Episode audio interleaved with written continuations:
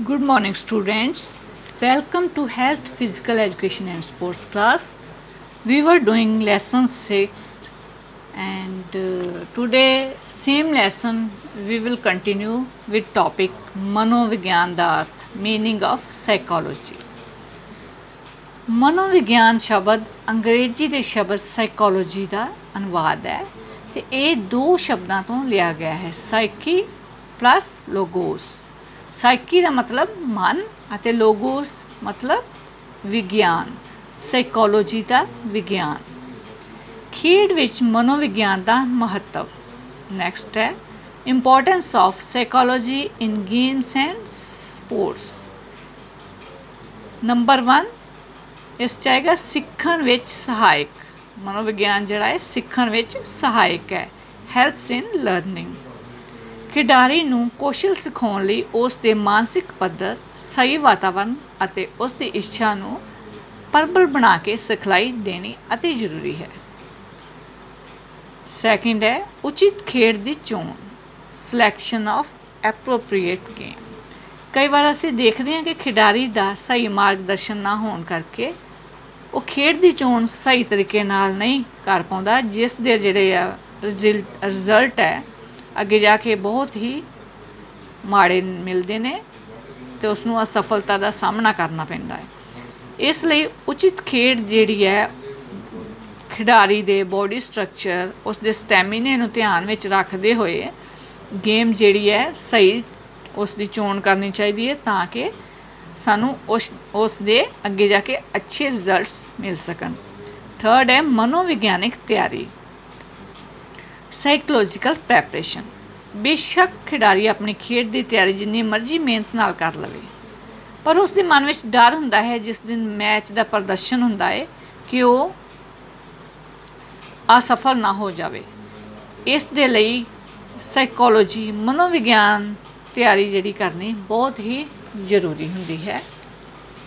Fourth ਹੈ, ਵਿਕਾਸ ਦੀਆਂ ਵੱਖ-ਵੱਖ ਅਵਸਥਾਵਾਂ ਦਾ ਗਿਆਨ। Knowledge about different stages of development ਹਰ ਖਿਡਾਰੀ ਨੂੰ ਵਿਕਾਸ ਦੀਆਂ ਵੱਖ-ਵੱਖ ਅਵਸਥਾਵਾਂ ਵਿੱਚੋਂ ਲੰਘਣਾ ਪੈਂਦਾ ਹੈ, ਜਿਸ ਵਿੱਚ ਬਚਪਨ, ਕਿਸ਼ੋਰ ਅਵਸਥਾ, ਪ੍ਰੌੜ ਅਵਸਥਾ ਹੁੰਦੀਆਂ ਨੇ। ਪੰਜਵਾਂ ਹੈ, ਵਿਅਕਤੀਗਤ ਭਿੰਨਤਾ ਦਾ ਗਿਆਨ ਨੌਲੇਜ ਆਫ ਇੰਡੀਵਿਜੂਅਲ ਡਿਫਰੈਂਸ ਕੋਈ ਦੋ ਵਿਅਕਤੀ ਵਿੱਚ ਸਮਰੱਥਾ, ਰੁਚੀ, ਆਦਤ ਤੇ ਸੁਭਾਅ ਵਿੱਚ ਭਿੰਨਤਾ ਬਹੁਤ ਹੋਏਗੀ, ਜ਼ਰੂਰੀ ਹੈ ਭਿੰਨਤਾ ਉਹਨਾਂ ਦੇ ਵਿੱਚ। ਇਸ ਸੰਸਾਰ ਵਿੱਚ ਕੋਈ ਵੀ ਦੋ ਵਿਅਕਤੀ ਸਰੀਰਕ ਤੇ ਮਾਨਸਿਕ ਪੱਖਾਂ ਤੋਂ ਇੱਕ ਸਮਾਨ ਨਹੀਂ ਹੁੰਦੇ। ਨੈਕਸਟ 6th ਹੈ ਵਿਵਹਾਰ ਦਾ ਅਧਿਐਨ ਸਟੱਡੀ ਆਫ ਬਿਹੇਵੀਅਰ ਅਕਸਰ ਖੇਡ ਤੇ ਸਿਖਲਾਈ ਦੇ ਦੌਰਾਨ ਖਿਡਾਰੀ ਦਾ ਵਿਹਾਰ ਸਮੇਂ-ਸਮੇਂ ਤੇ ਬਦਲਦਾ ਰਹਿੰਦਾ ਹੈ। ਖੇਡਾਂ ਦੇ ਦੌਰਾਨ ਵੱਖ-ਵੱਖ ਪ੍ਰਸਥਿਤੀਆਂ ਵਿੱਚ ਖਿਡਾਰੀਆਂ ਦੇ ਵਿਵਹਾਰ ਤੇ ਅਧਿਐਨ ਵਿੱਚ ਮਨੋਵਿਗਿਆਨ ਬਹੁਤ ਮਹੱਤਵਪੂਰਨ ਭੂਮਿਕਾ ਅਦਾ ਕਰਦਾ ਹੈ। ਨੈਕਸਟ ਟਾਪਿਕ ਹੈ ਸਿੱਖਣਾ। ਸਿੱਖਣਾ ਕੀ ਹੈ?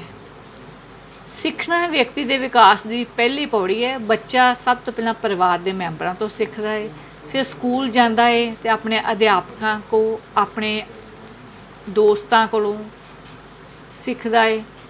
ਦੂਜੇ ਸ਼ਬਦਾਂ ਵਿੱਚ ਅਸੀਂ ਸਿੱਖਣਾ ਕਹਿ ਸਕਦੇ ਹਾਂ ਕਿ ਕਿਸੇ ਕਿਰਿਆ ਦੇ ਕਾਰਨ ਦੀ ਵਿਧੀ ਨੂੰ ਅਪਣਾਉਣ ਨੂੰ ਸਿੱਖਣਾ ਕਹਿੰਦੇ ਨੇ। ਸਿੱਖਣ ਦੀ ਪਰਿਭਾਸ਼ਾ definition of learning according to Woodworth any activity which develops the individual and make alteration in his forthcoming behavior and experience is called learning ਭਾਵ ਵੁੱਡਵਰਥ ਦੇ ਅਨੁਸਾਰ ਕੋਈ ਵੀ ਕਿਰਿਆ ਜੋ ਵਿਅਕਤੀ ਦਾ ਵਿਕਾਸ ਕਰਦੀ ਹੈ ਅਤੇ ਉਸ ਦੀ ਅਗਾਮੀ ਵਿਹਾਰਾਂ ਅਤੇ ਅਨੁਭਵਾਂ ਨੂੰ ਬਦਲਦੀ ਹੈ ਨੂੰ ਸਿੱਖਿਆ ਕਿਹਾ ਜਾ ਸਕਦਾ ਹੈ। According to Gates The change in behavior through the experience is called learning. Gates ਦੇ ਅਨੁਸਾਰ, ਅਨੁਭਵ ਦੇ ਰਾਹੀਂ ਵਿਹਾਰ ਵਿੱਚ ਹੋਣ ਵਾਲੇ ਪਰਿਵਰਤਨਾਂ ਨੂੰ ਸਿੱਖਣਾ ਕਹਿੰਦੇ ਹਨ।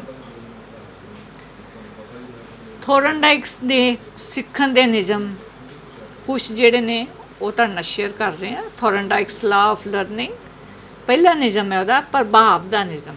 ਲਾ ਆਫ ਇਫੈਕਟ ਜਿਹੜੀਆਂ ਕਿਰਿਆਵਾਂ ਦਾ ਨਤੀਜਾ ਸਾਡੀ ਇੱਛਾ ਅਨੁਸਾਰ ਹੁੰਦਾ ਹੈ, ਸੰਤੋਸ਼ਜਨਕ ਹੁੰਦਾ ਹੈ ਸੈਟੀਸਫੈਕਟਰੀ ਹੁੰਦਾ ਹੈ, ਤੇ ਉਹਨਾਂ ਕਿਰਿਆ ਨੂੰ ਬਾਰ-ਬਾਰ ਕਰਨ ਦੀ ਪਲੇਅਰ ਜਿਹੜਾ ਕੋਸ਼ਿਸ਼ ਕਰਦਾ ਹੈ। ਪਰ ਜਿਹੜੀ ਕਿਰਿਆ ਉਸ ਨੂੰ ਜਿਹੜੀ ਸੈਟੀਸਫੈਕਟਰੀ ਨਹੀਂ ਲੱਗਦੀ, ਸੰਤੋਸ਼ਜਨਕ ਨਹੀਂ ਲੱਗਦੀ, ਉਹ ਕਿਰਿਆ ਤੋਂ ਬੱਚਾ ਜਿਹੜਾ ਹੈ ਦੂਰ ਭੱਜਦਾ ਹੈ।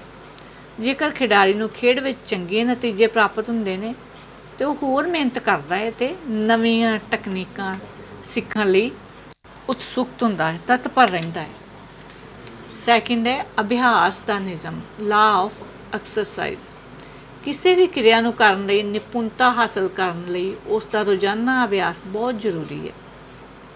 ਇਸ ਨਿਯਮ ਦੀ ਵਰਤੋਂ ਖੇਡ ਮੈਦਾਨਾਂ ਤੋਂ ਲੈ ਕੇ ਯੂਨੀਵਰਸਿਟੀ ਤੱਕ ਵੀ ਕੀਤੀ ਜਾਂਦੀ ਹੈ। ਕਈ ਵਾਰ ਅਸੀਂ ਦੇਖਦੇ ਹਾਂ ਕਿ ਕਿਸੇ ਕਿਰਿਆ ਨੂੰ ਕਈ ਬੱਚੇ ਬੜੀ ਆਸਾਨੀ ਨਾਲ ਸਿੱਖ ਜਾਂਦੇ ਨੇ ਤੇ ਕਈਆਂ ਨੂੰ ਸਿੱਖਣ ਵਿੱਚ ਬਹੁਤ ਹੀ ਅਖਿਆਈ ਮਹਿਸੂਸ ਹੁੰਦੀ ਹੈ। ਵਿਅਕਤੀ ਜਿਸ ਕਿਰਿਆ ਨੂੰ ਵਾਰ-ਵਾਰ ਕਰਦਾ ਹੈ, ਉਸ ਵਿੱਚ ਉਹ ਮਹਾਰਤ ਹਾਸਲ ਕਰ ਲੈਂਦਾ ਹੈ।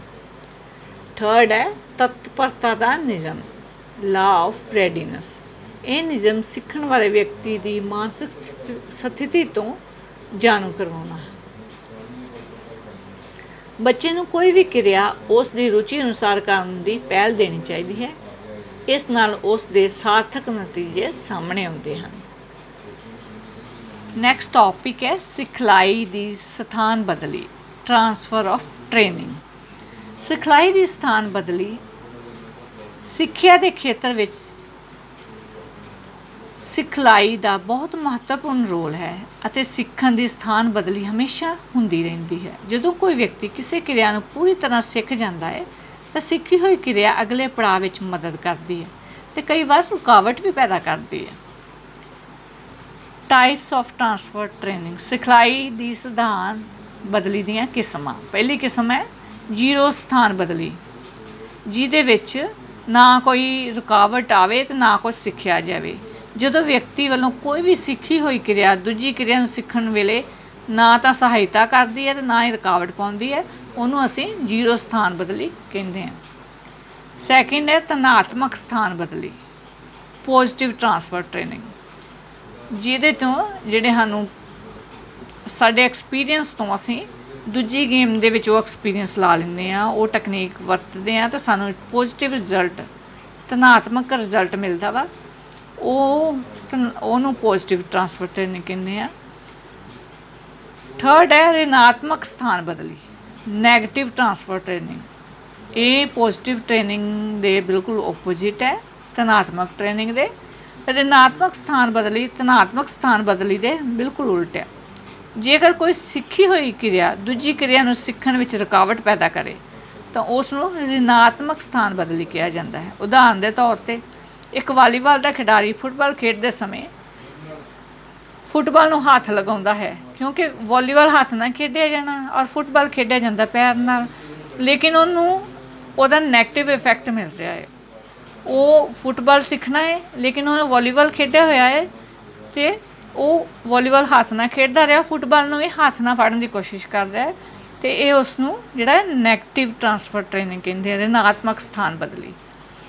ਜਿਵੇਂ ਕੋਈ ਟਾਈਪਿਸਟ ਹੈ, ਅੰਗਰੇਜ਼ੀ ਭਾਸ਼ਾ ਦੇ ਵਿੱਚ ਟਾਈਪ ਕਰਦਾ ਰਿਹਾ ਹੈ, ਫਿਰ ਉਹਨੂੰ ਪੰਜਾਬੀ ਭਾਸ਼ਾ 'ਚ ਟਾਈਪਿੰਗ ਸਿੱਖਣ ਵਿੱਚ ਮੁਸ਼ਕਲ ਆਉਂਦੀ ਹੈ। ਨੈਕਸਟ ਟੌਪਿਕ ਹੈ ਕਿਸ਼ੋਰ ਅਵਸਥਾ ਦਾ ਅਰਥ। Meaning of adolescence period adolescence ਸ਼ਬਦ ਜਿਹੜਾ ਹੈ, ਲਤੀਨੀ ਭਾਸ਼ਾ ਦਾ ਸ਼ਬਦ ਹੈ। ਅਡੋਲੈਸੈਂਸ ਤੋਂ ਲਿਆ ਗਿਆ ਹੈ, ਜਿਸ ਦਾ ਅਰਥ ਹੈ ਪਰਿਪੱਕ ਹੋਣਾ। 13 14 ਸਾਲ ਤੋਂ 18 ਤੋਂ 19 ਸਾਲ ਦਾ ਜਿਹੜਾ ਹੈ ਅਡੋਲੈਸੈਂਸ ਜਿਹੜੀ ਹੈ ਸਟੇਜ ਮੰਨੀ ਜਾਂਦੀ ਹੈ। ਵਿਗਿਆਨਿਕ, ਮਨੋਵਿਗਿਆਨਿਕ ਦ੍ਰਿਸ਼ਟੀ ਤੋਂ ਇਹ ਬਾਲ ਅਵਸਥਾ ਤੋਂ ਬਾਅਦ ਵਾਲਾ ਪੜਾਅ ਹੈ।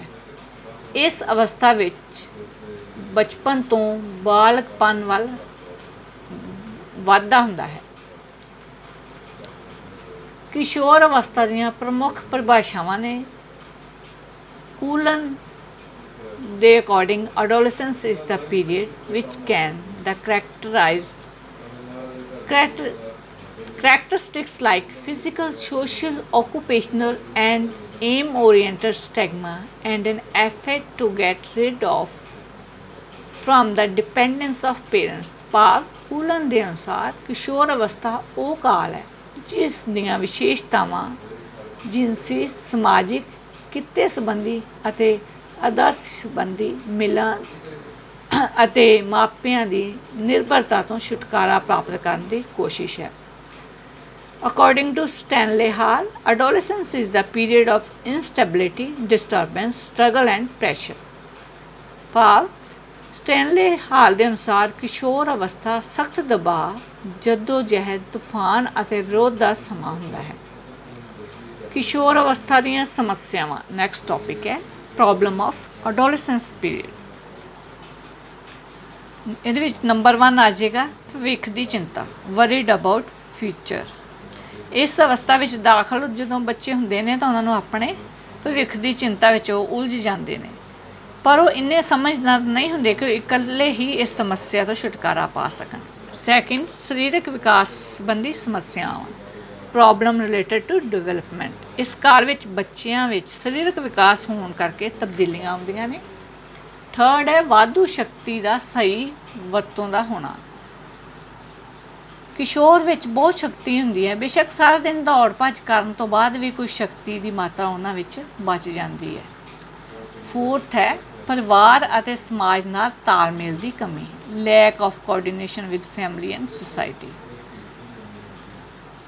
ਕਿਸ਼ੋਰ ਦਾ ਆਪਣੇ ਮਾਤਾ-ਪਿਤਾ ਪ੍ਰਤੀ ਰਵੱਈਆ ਬਗਾਵਤ ਵਾਲਾ ਹੋ ਜਾਂਦਾ ਹੈ। ਮਾਤਾ-ਪਿਤਾ ਦੀ ਰੋਕ ਟੋਕ ਉਹਨਾਂ ਨੂੰ ਚੰਗੀ ਨਹੀਂ ਲੱਗਦੀ ਤੇ ਕਿਸ਼ੋਰ ਅਵਸਥਾ ਵਿੱਚ ਕਿਸ਼ੋਰ ਦਾ ਪਰਿਵਾਰ ਤੇ ਸਮਾਜ ਨਾਲ ਤਾਲਮੇਲ ਨਹੀਂ ਬੈਠਦਾ। ਫਿਫਥ ਹੈ ਆਤਮ ਨਿਰਭਰਤਾ ਸੈਲਫ ਡਿਫੈਂਸ ਇਸ ਅਵਸਥਾ ਵਿੱਚ ਕਿਸ਼ੋਰ ਆਤਮ ਨਿਰਭਰ ਹੋਣਾ ਚਾਹੁੰਦਾ ਹੈ। ਆਰਥਿਕ ਸਮੱਸਿਆਵਾਂ ਕਿਸ਼ੋਰ ਅਵਸਥਾ ਲਈ ਗੰਭੀਰ ਸਮੱਸਿਆ ਹੈ। ਜੇਕਰ ਕਿਸ਼ੋਰ ਆਰਥਿਕ ਤੌਰ ਤੇ ਸੁਤੰਤਰ ਨਹੀਂ ਹੈ, ਤਾਂ ਆਰਥਿਕ ਪੂਰਤੀ ਲਈ ਕਈ ਤਰ੍ਹਾਂ ਦੇ ਗਲਤ ਤਰੀਕੇ ਅਪਣਾਉਂਦਾ ਹੈ। ਸਿਕਸਥ ਹੈ, ਆਜ਼ਾਦੀ ਦੀ ਇੱਛਾ ਡਿਜ਼ਾਇਰ ਆਫ ਇੰਡੀਪੈਂਡੈਂਸ ਇਸ ਅਵਸਥਾ ਵਿੱਚ ਬਾਲਕ ਪਰਿਪੱਕਤਾ ਵੱਲ ਵੱਧ ਰਹੇ ਹੁੰਦੇ ਹਨ। ਉਹ ਆਪਣੇ ਮਾਤਾ-ਪਿਤਾ ਦੀਆਂ ਬੰਦਿਸ਼ਾਂ ਤੋਂ ਮੁਕਤ ਹੋਣ ਦੀ ਇੱਛਾ ਰੱਖਦੇ ਹਨ। ਹਰ ਛੋਟੇ ਵੱਡੇ ਕੰਮ ਨੂੰ ਖੁਦ ਕਰਨ ਦੀ ਇੱਛਾ ਪ੍ਰਬਲ ਹੁੰਦੀ ਹੈ ਤੇ ਪੂਰਨ ਆਜ਼ਾਦੀ ਦੀ ਇੱਛਾ ਰੱਖਦੇ ਨੇ। ਸੈਵੰਥ ਹੈ। ਵਿਵਹਾਰ ਸੰਬੰਧੀ ਸਮੱਸਿਆ ਪ੍ਰੋਬਲਮ ਆਫ ਰਿਗਾਰਡਿੰਗ ਬਿਹੇਵੀਅਰ ਕਿਸ਼ੋਰ ਅਵਸਥਾ ਵਿੱਚ ਬੇਚੈਨੀ, ਵੱਧ ਗਤੀਵਿਧੀਆਂ, ਬਗਾਵਤ ਮੋੜ ਮਤ ਅਤੇ ਚਿੜਚਿੜਾਪਨ ਹੁੰਦਾ ਉਹਨਾਂ ਦੇ ਵਿੱਚ। ਜਿਸ ਕਾਰਨ ਉਹਨਾਂ ਦੇ ਵਹ- ਵਿਹਾਰ ਬਿਹੇਵੀਅਰ ਵਿੱਚ ਤਬਦੀਲੀ ਆ ਜਾਂਦੀ ਹੈ। That was the Chawar chapter 6th and chapter 6 is completed ਇਹਨੂੰ ਇੱਕ ਵਾਰੀ ਧਿਆਨ ਨਾਲ ਸੁਣਨਾ ਤੇ ਨੈਕਸਟ ਕਲਾਸ ਦੇ ਵਿੱਚ ਅਸੀਂ ਕੁਐਸਚਨ ਆਨਸਰਸ ਜਿਹੜੇ ਨੇ, ਇਹਨਾਂ ਨਾਲ ਰਿਲੇਟਡ ਕਰਾਂਗੇ। Thanks and have a nice day